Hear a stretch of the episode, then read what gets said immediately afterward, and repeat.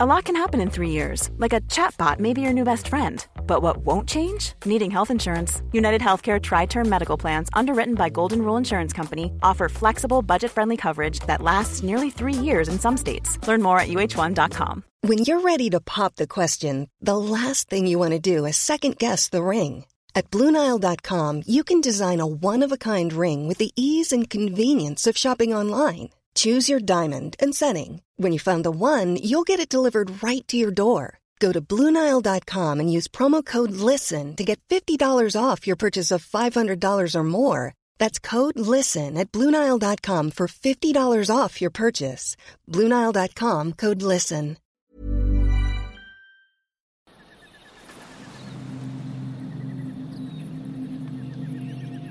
The year is 1590 and you are standing in an abandoned settlement in the midst of a colonized wilderness, an island in the Americas called Roanoke. Your name is John White, and you are desperately worried. Three years ago, back in 87, you left your fellow colonists behind, along with your family, to head back across the Atlantic Ocean to recruit new colonists and gather fresh supplies. But while back home, tensions with England's great rival Spain reached a boiling point. The ships that would have ferried you back to the colony were commandeered by the Crown to join in defending the realm against a great Spanish armada. Those events are behind you. Now, after weeks at sea, you finally returned, spying plumes of smoke rising above the trees on Roanoke across Pamlico Sound. For days, though, foul weather thwarted a landing. When the weather calmed, you approached in rowboats, sounding a trumpet call. There was no reply. Again. Nothing. You landed, at last, solid ground beneath your feet, making your way to the source of the smoke. In the sand, you see fresh footprints. It is August 18th, 1590, but no one is there to greet you. The entire colony, more than 100 souls, seems to have vanished. All is quiet, all is still. Only smoldering trees and grass are evidence of settlement. That, and the one clue you found a word carved into a wooden post Croatoan.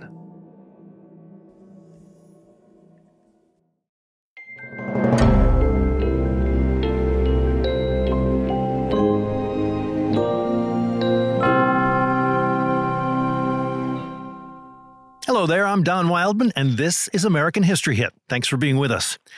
The Roanoke Colony, the Lost Colony, is by far America's most iconic mystery, right up there with the Salem witch trials and whatever happened to Amelia Earhart.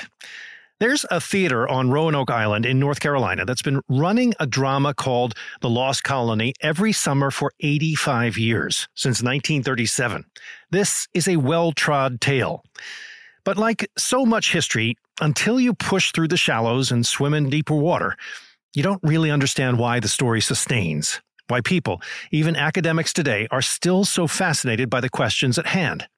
What happened to more than 100 souls left on those shores? Were they murdered? Did they starve? Were they kidnapped? Did they escape? Did they assimilate into Native American tribes?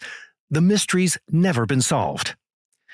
The known record of the Roanoke colony is a window into early English attempts to find purchase in the New World, long after the Spanish had been enriching themselves to the south with purloined gold by the shiploads. It was this sort of abundance the English would seek out by establishing a new colony at the mouth of the Chesapeake Bay, long considered a portal deep into the new continent and perhaps even a passage further west. And thus, the venture was undertaken at a particularly tenuous time in the world, with tensions running high on the high seas. Maybe not the ideal moment to come ashore on a remote island to found a new settlement in the wilderness. Guiding us into the wilderness today is Mark Horton, a professor of archaeology and cultural heritage at the Royal Agricultural University in England in the sunny Cotswolds. Greetings, Mark. Hi, how are you? Thanks for joining us. One of my favorite subjects, we've both been there.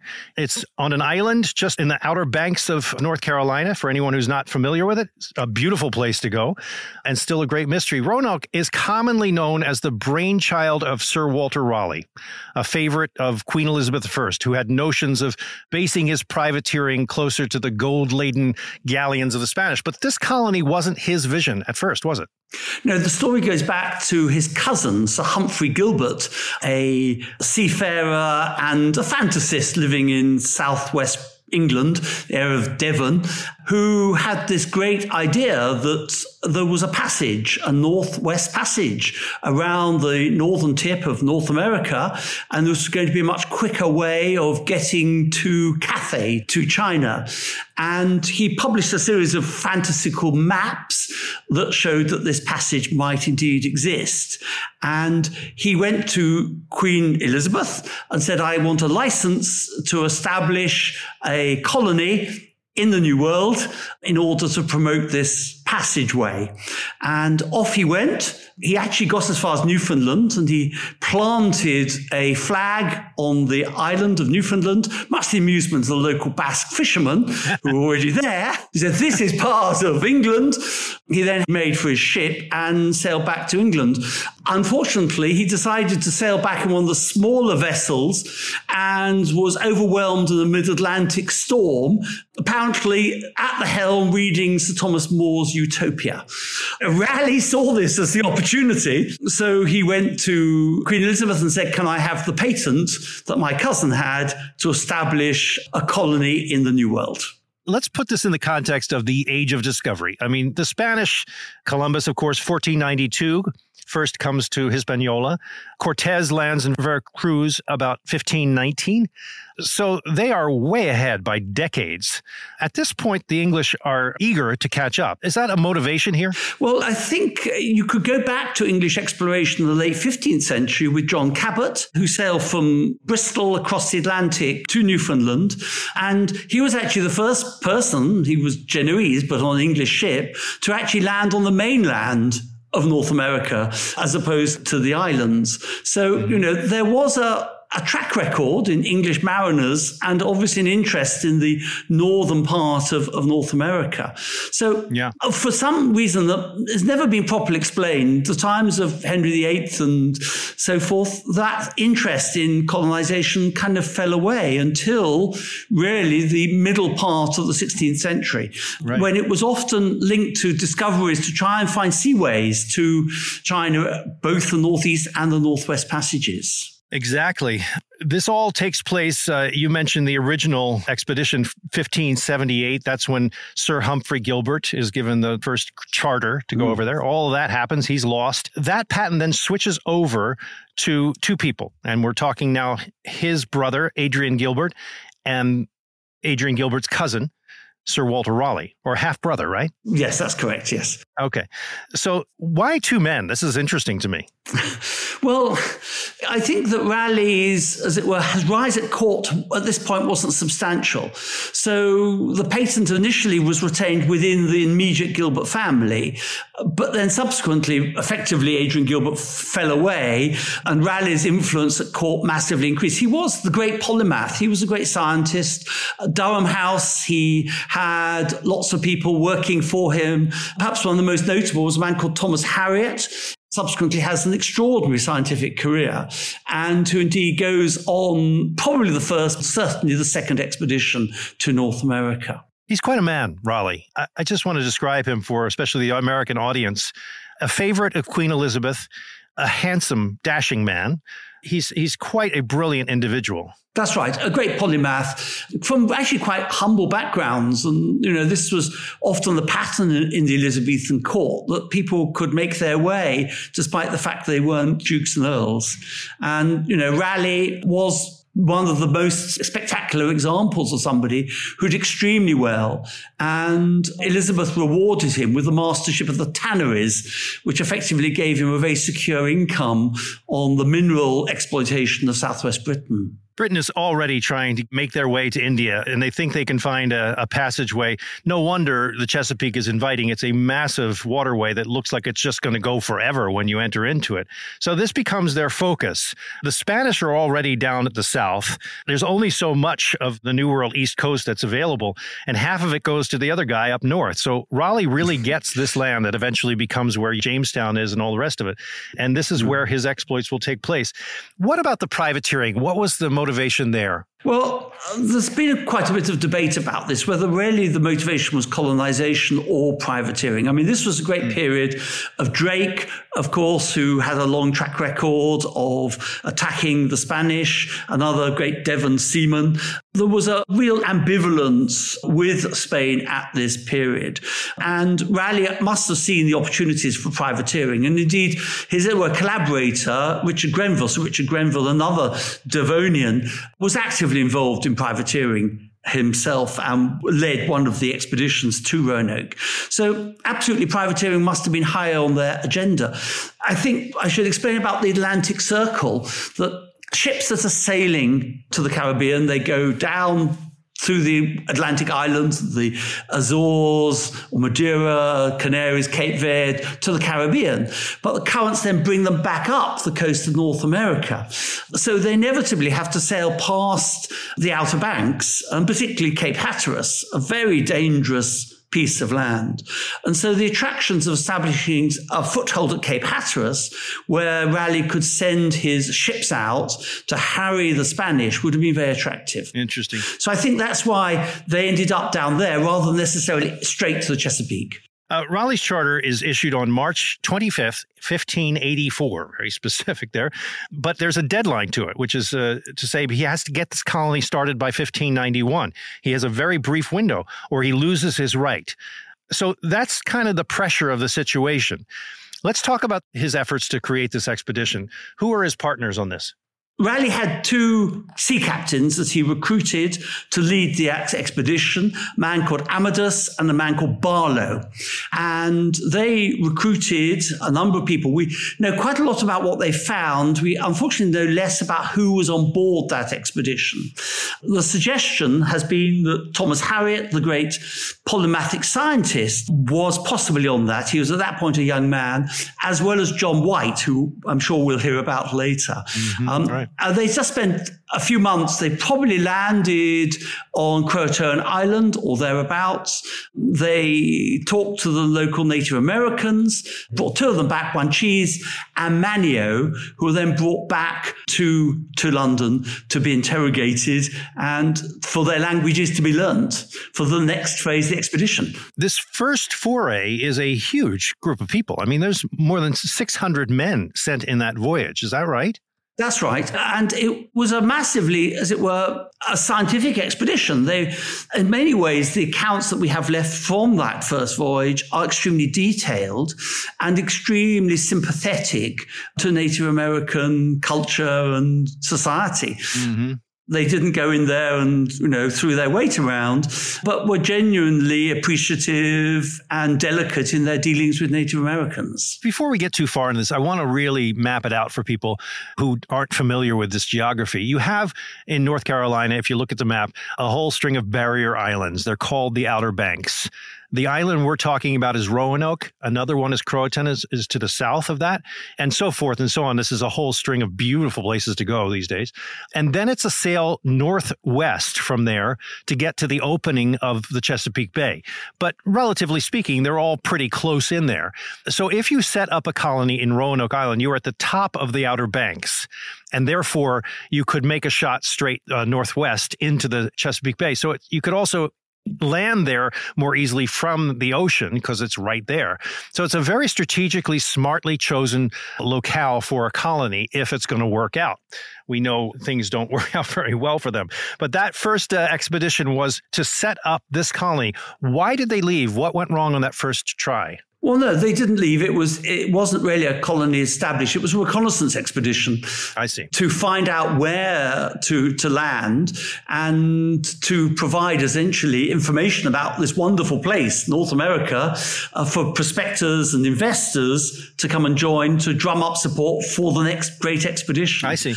Don, I should add briefly two aspects about Roanoke. The first is that it's adjacent to the Albemarle Sound, which is this relatively shallow but very long waterway that goes way into North Carolina that provided, again, an access route. And I think they must have believed that that might have provided them a, an alternative route into the Chesapeake.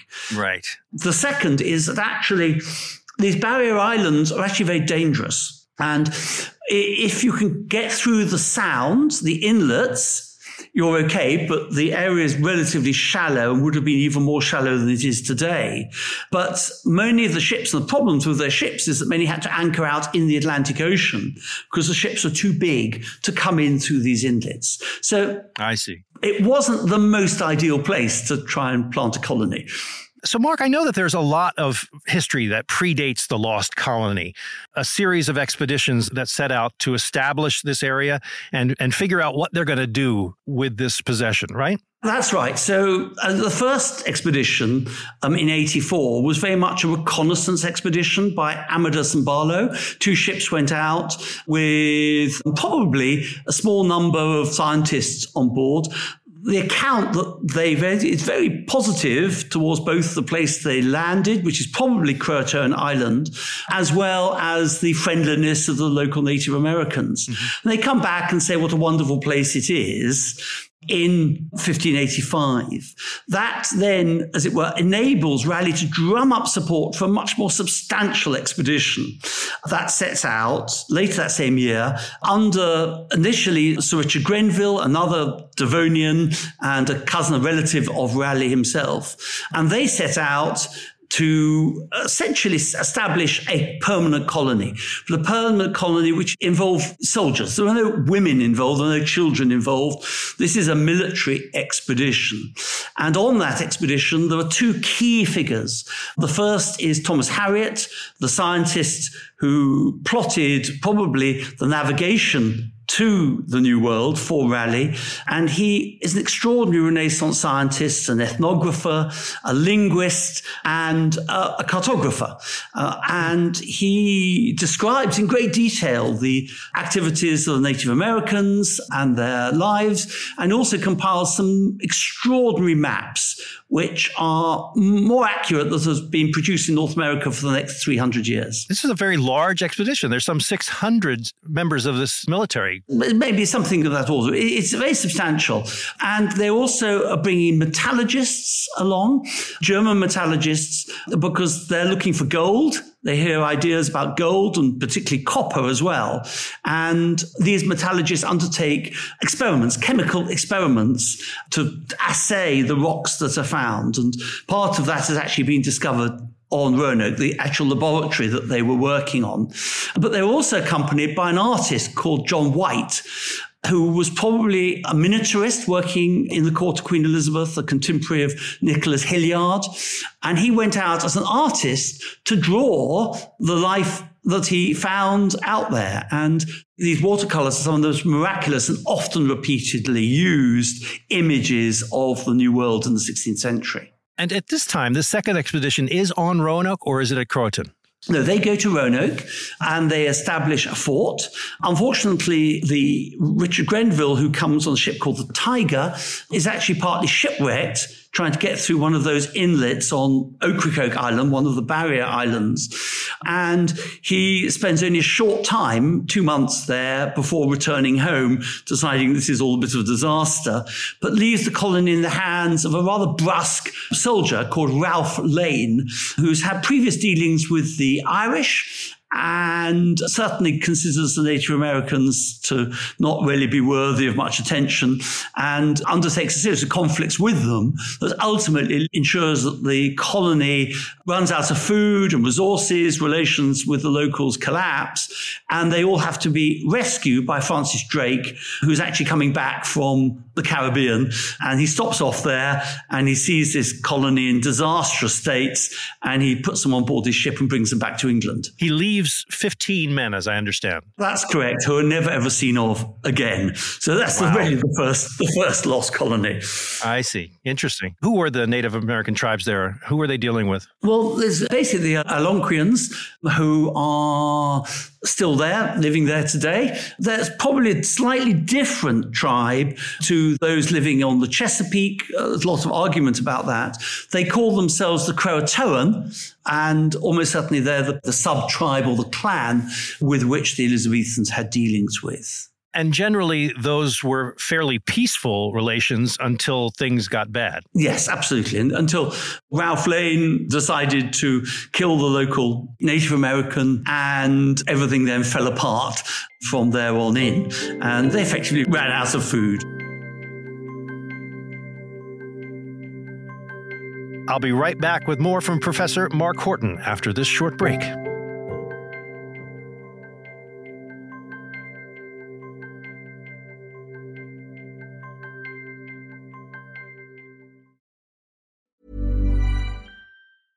Selling a little or a lot? Shopify helps you do your thing however you cha-ching. Shopify is the global commerce platform that helps you sell at every stage of your business. From the launch your online shop stage to the first real life store stage, all the way to the did we just hit a million orders stage. Shopify is there to help you grow. Shopify helps you turn browsers into buyers with the internet's best converting checkout. 36% better on average compared to other leading commerce platforms because businesses that grow grow with Shopify. Get a $1 per month trial period at shopify.com/work. shopify.com/work. Hello, host of Dan Snow's History Hit podcast here. History isn't just dates and facts, it's about the incredible stories that shape our world. 3 times a week on my podcast, my expert guests and I bring you extraordinary stories of heroism, discovery, mystery, and power. Expect tales of lost tombs, daring escapes, power hungry rulers, and those determined to bring them all down. If you're a history lover or just looking for a good tale, you'll want to check out Dan Snow's History Hit, wherever you get your podcasts.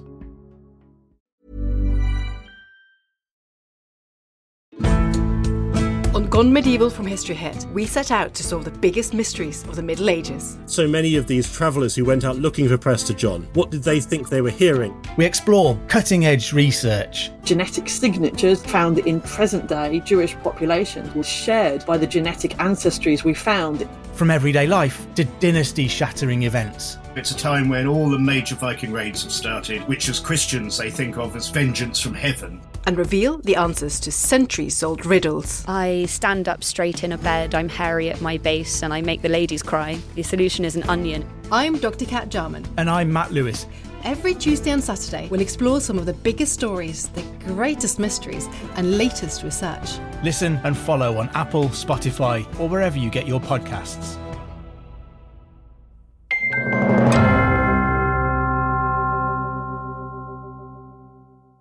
Persistent as ever, those English start off again in May 8th, 1587, with the next expedition headed by John White, a man you mentioned. Yeah, that's right. So Harriot and White and the scientists all come back with Drake. Harriot writes this extraordinary account called A Brief Description, which got published actually a little bit after this, which is like a prospectus for investors that mm-hmm. is the, a really detailed account of life on the Outer Banks in this period. Raleigh managed to drum up more people to come, but this time we think he kind of learned his lessons that sending a bunch of soldiers out there probably wasn't a good idea. Mm. So instead, he set up a civilian colony, which involved men and women for a variety of trades and backgrounds, many drawn from London and East Anglia, including some youngsters as well.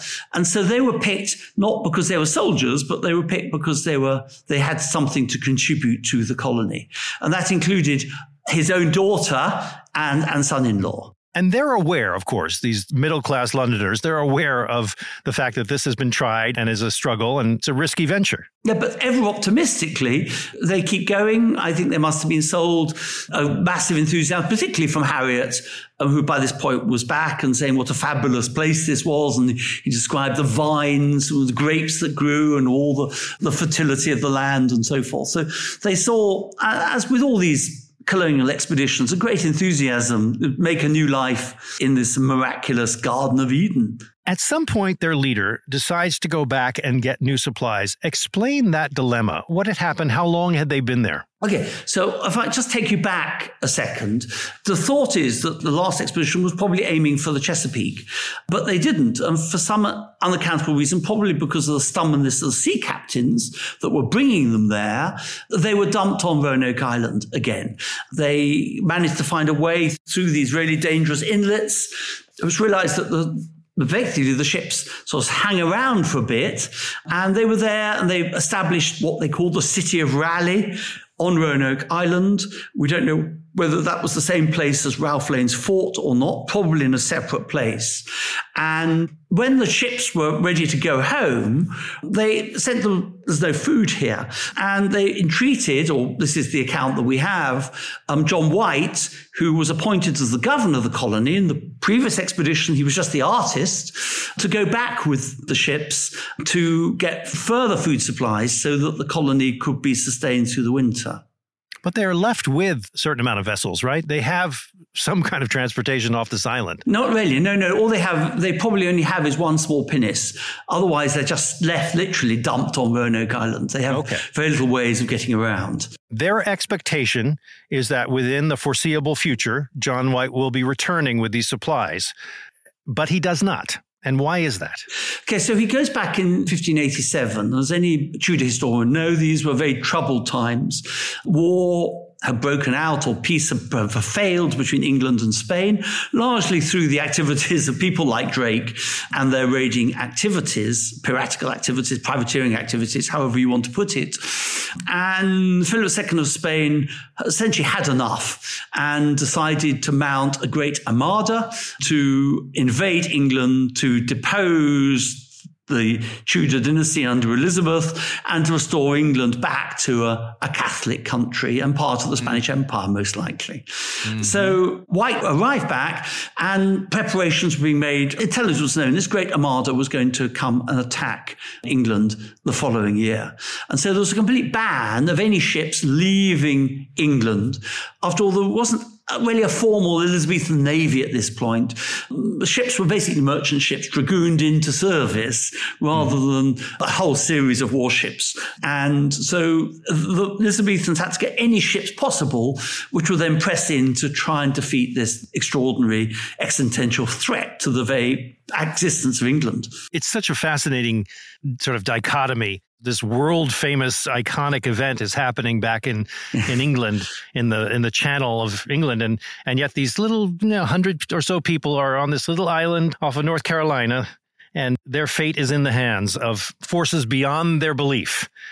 How long does it take for John White to manage to get back to, to Roanoke? Well, he makes one attempt in 1589, sets out from the port of Bideford in North Devon, but only gets so far into the Atlantic Ocean. The ship starts leaking, he starts hitting storms, and then has to return back to Bideford. So that expedition, 1589, is really aborted. I think probably it's also likely that Raleigh himself had lost interest in his colonists. He'd moved on, and one result was that he really wasn't willing to invest in a whole new expedition to try and rescue his lost colonists. Um, mm. So John White was left to try and find his, his daughter and indeed his granddaughter and son-in-law and, and the other colonists. So he had to hitch a lift on, on any privateer that was going to try and, and relieve the colony. When he arrives, what does he find? Okay, so he first of all sails up the coast of North America and sails past the, the Outer Banks. He spends the night, and this is a rather tragic moment, on Croatoan Island. He takes soundings. We have some figures for the actual amount. He checks the water off the Cape Hatteras, and then next day goes up to the inlets. The ship moors offshore and he takes a pinnace in through the inlet and lands on Roanoke Island. Mark, what is a pinnace exactly? So, a pinnace is a small boat, almost like a rowing boat, that's just 10 meters long, something like that, is not of any great size. It's like a, a medium sized yacht, and they were used for moving around, and they, sh- they were, had a very shallow draft, so they could go in and out of the inlets of the Barrier Islands. Gotcha. And he doesn't know quite where to go. He tries to find the colony, but is landed too far north on the island. He then walks around the tip of the island. He sees fire, and that thinks, well, that must be where the colonists are. But when he gets there, they find that the fire is all, as it were, burnt out. And he eventually returns south to where he thinks the colony was, where he discovers the, the site completely abandoned. The hut's empty, the doors hanging on their hinges, and he even finds his armor, his chest dug up, and his armor and positions all scattered around the ground. So I'm imagining the scene that White is there. He, I guess he has a few individuals with him, but what a lonely, desperate moment. I mean, he had expected to find some hundred people or so, uh, hopefully surviving. He finds no one at all. I mean, that in itself is the drama of mm. this tragedy. The fact that there is just zero human beings there, let alone the fact that it's a chaotic scene, potentially of violence. It mm. looks that way anyway. His mind must have been spinning with possibilities. What were the theories at first? He knew that they disappeared, but he found two clues. First, before he actually found the abandoned colony, he found carved into a tree the letters CRO. And then when he got to the colony, carved into one of the palisade timbers is the word Croatoan. And it's always been assumed that CRO also stands for Croatoan. He observed that this was a sign that the colonists had agreed that if they had to leave the island and go somewhere else, they would carve on a tree where they were actually going. And he added that if they went in distress, they would carve a cross underneath the word. But if they just left the word by itself, then the pre agreed sign was that they had voluntarily gone to the island, the place that's been named. So this was a system that they had in, in place already. Yes, absolutely. And, uh, you know, carving uh, messages on trees was quite a, a normal thing to do because, of course, the trees last a long time and it's a good way of that information to be transmitted. And the Native Americans almost certainly would not have been speaking English or would not have understood what the message meant. So he has his answer. I assume they go right to Croatan to, to find his friends. No, they don't. Well, first of all, there wasn't a cross underneath the Croatoan at all, so they must have left voluntarily. But he didn't go and find his friends for the very sad reason that the captain wanted to go a privateering. He believed there was a great storm coming. And so when White returned in his pinnace uh, to confront the captain, the captain said, No, we're going home. The winds are blowing in the wrong direction. We can't go back to the island of Croatoan to, to find the colonists. The awful irony of the whole thing is only two days earlier, he'd actually sailed past the island of Croatoan. And if he'd stopped and investigated, he almost certainly would have found the colonists there. But instead, he sailed on past and then wasn't able to return to the island. So that must have been the most awful regret for him that he was so near but so far. So that is the going theory that these Roanoke colonists did go down to Croatan, did settle there and then dispersed? What happened to them? Well, maybe that's the going theory, but historians will always make, as it were, a complexity if there's a simple solution. Mm-hmm. and first of all, to say what we know about this last expedition is White then returned to Ireland and wrote a letter to Richard Hakluyt, which he described these events. And he was never able to get back to the Outer Banks again. And after that letter, we hear no more of John White. We don't know how much longer he lived for. And until a few years later, there was no further expeditions looking for them at all. Indeed, nobody ever has found ever traces of them subsequently. There are many theories about what might have happened. I suppose one theory relates to the fact that they didn't go to Croatoan even though the evidence says on the tree, but instead sailed up the Albemarle um, looking for the Chesapeake, uh, where they were originally intending to settle, and might have set up a, a colony up there, or at least maybe some of the colonists went there. Another theory is that actually only very few of them went to Croatoan. Most of them were died for starvation, very cold winters we know that was happening there, or the lack of food. Some people suggest that the Albemarle lot actually survived as late as 1607 because there was a record um, when John Smith and the Virginia Company go to Jamestown, they have a record of the local chief killing Elizabethans or English people that he's described as that might have been living nearby. So there's a possibility that one group went inland uh, while another group went to Croatoan Island. It could have been any one of those possibilities or some combination thereof, which is more likely than anything, right? Well, yes or no. I mean, in fact, for the, the Albemarle theory, uh, inevitably we have virtually no historical evidence for this. And there's some interesting archaeological evidence, but it's not totally convincing. On Croatoan Island, we've got some pretty convincing archaeological evidence that they actually went there. As an archaeologist, do you find it surprising that it's still such a mystery? Wouldn't you have thought clues would have been found by now? Well, yes and no. I mean, first of all, the, apart from the, as it were, chemical, the metallurgical workshop on Roanoke Island, neither White City of Raleigh or Ralph Lane's fort has ever been found. Mm. So, despite the fact that this is a well populated island with lots of development and so forth, not one piece of evidence has been found for either of those places, which is intriguing. And, and the Fort Raleigh, which is part of the national park, massive controversy surrounds whether that's part of the Elizabethan activities or more likely an 18th century fort from the French Indian War. Uh huh. Interesting. Was the evidence that he found on Roanoke preserved in any way, or is that lost? On Roanoke Island, there's very, very little archaeological evidence for the presence of any of these Raleigh expeditions. The most persuasive evidence is that of the metallurgical, the chemical workshop, which is quite close to Fort Raleigh in the national park there, which was discovered in the 50s and then more recently in the 80s.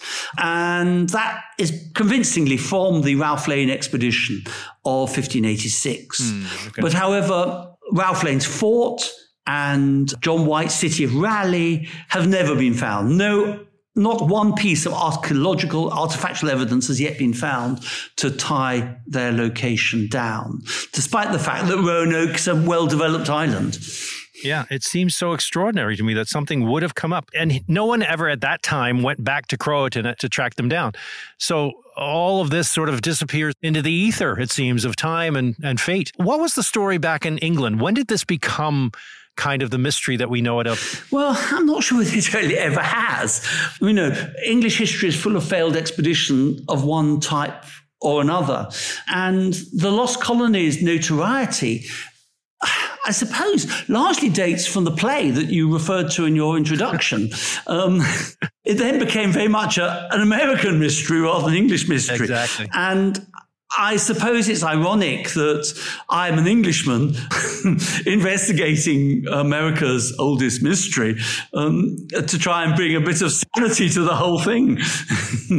I had to remind myself of that before I started reading up on this again because, you know, it is such a claimed piece of history by Americans. It is, of course, American history in a way, but it was really an English story. I mean, from beginning to end.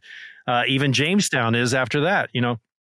Yes, I mean, can I just say, so, so what we found on Croatoan Island is a remarkable story that perhaps I should tell you a bit about. That what we found, first of all, is we've gone to the Native American sites that belong to the late 16th and into the 17th centuries. And these are very obvious sites. They represent huge middens. These huge rubbish pits full of Native American material, culture, um, lots of things like pottery, lots of animal bone, lots of seashells for the food they're living in, deer bone, beads, all sorts of things from the basically the material culture of the Native American population. And these we can tie in directly to Thomas Harriot's description of what Native American life was like. The potsherds we can reconstruct into vessels are identical to the drawings of the vessels that John White actually describes and draws in his paintings.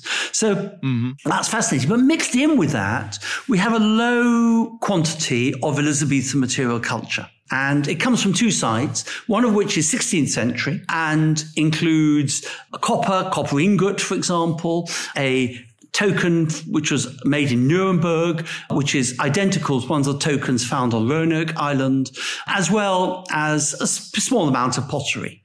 But on an adjacent site, we found a huge quantity of Elizabethan material culture mixed in there, including, for example, part of a musket mechanism, part of a, of a rapier fragment, lots of Elizabethan glass, which have been reworked into points. Now, the problem with this particular assemblage is that most of it dates to the early to mid 17th century rather than the 16th mm, century. So we have a slight problem here, but I would argue that much of this is heirloom material that was discarded when it was no longer useful. What theory do you favor, Mark? After all these years, where do you come down? So I come down, I'm just a simple soul, really. And the colonists wrote CRO on a tree, and that's where they went. And I mean, some might have gone off somewhere else, but I think the bulk of the colonists ended up there. And the Croatoan were the most friendly tribe to them, and they literally assimilated into the local tribe. Uh, clearly, there might have been two stages. They might have arrived first, set up a survival camp, and then uh, when they realized they weren't being rescued, with all these things. And if you look at shipwreck narratives, you realize that order falls down and you can imagine these pretty Indian women and so forth. And, you know, and they all move out and into the local Indian villages. And I would imagine the lost colonists would have literally moved in and scattered into all the Croatoan villages on, on the island and you know, in a few generations would have become assimilated. But what's interesting uh, for our archaeological excavation is that they carry on a European identity in this process. So they're still wearing European dress, uh, for example. They're still using firearms. They're still having beads and so forth. And they're trading probably with the Jamestown colonists, you know, into the mid part of the 17th century.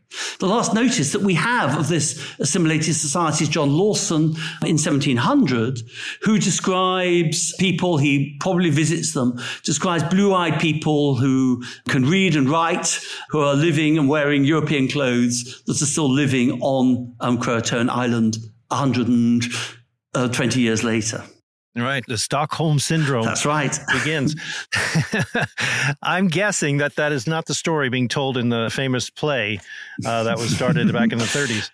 You have a chance to write a sequel, I suppose. Well, I, mean, I think it's really interesting because we're talking about a period in American history in which mixed marriages were illegal, and the mm-hmm. idea that the first English would have assimilated into Native American culture is something that really from the 30s onwards would have been been unacceptable for white America. Right. I have not actually read it up on whether they've adapted that story to modern times or not. A little bit. a very famous name is Virginia Dare in this story, the first English girl born in America, right? Of course, John White's daughter was called Virginia, Virginia Dare, and a huge amount of mystery has surrounded her and her identity. And even today, Virginia Dare is often used as a symbol of white purity. Uh, in right wing websites, for example, her name is utilized as a symbol of, of white supremacism. It's an incredible story that has had uh, repercussions down the ages. Very famously, William Shakespeare writes The Tempest about this kind of general idea of this this land uh, in the new world. I mean, it really does uh, resonate. Of course, then comes Jamestown, not a few years later, an equally difficult struggle to start a colony mm. in that mm. same part of the world. It is extraordinary how determined these Europeans were to plant their feet in this land. It was one revision. I think that probably only about 10% of these colonies ever survived. I, to give you another example of a site that I've also worked on, which is an attempt to create a Scottish colony in Panama in 1698, which failed there. Many thousands of people went there, and many then subsequently died majority died in Panama. And the result of that colony bankrupted Scotland and forced Scotland into the Act of Union with England in 1707. So, you know, these colonies are not just footnotes of history, but were really important in terms of the emergence of nation states. It's a fascinating subject, Mark Horton. Thank you so much for joining us on American History Hit. Well, it's a great privilege to be with you. Thanks a lot.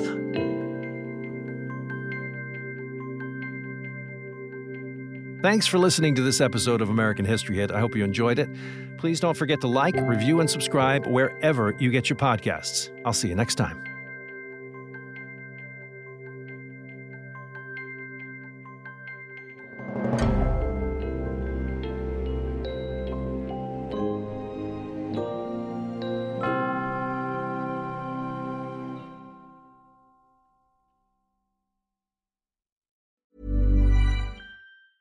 Planning for your next trip? Elevate your travel style with Quince. Quince has all the jet setting essentials you'll want for your next getaway, like European linen, premium luggage options, buttery soft Italian leather bags, and so much more. And it's all priced at 50 to 80% less than similar brands. Plus, Quince only works with factories that use safe and ethical manufacturing practices. Pack your bags with high-quality essentials you'll be wearing for vacations to come with Quince. Go to quince.com slash trip for free shipping and 365-day returns. Thank you for listening to this episode of American History Hit. Please follow the show wherever you get your podcasts. It really helps us, and you'll be doing us a big favor. Don't forget, you can also listen to all these podcasts ad-free and watch hundreds of documentaries when you subscribe at historyhit.com slash subscribe. As a special gift, you'll also get your first three months for just $1 a month when you use code American History at checkout.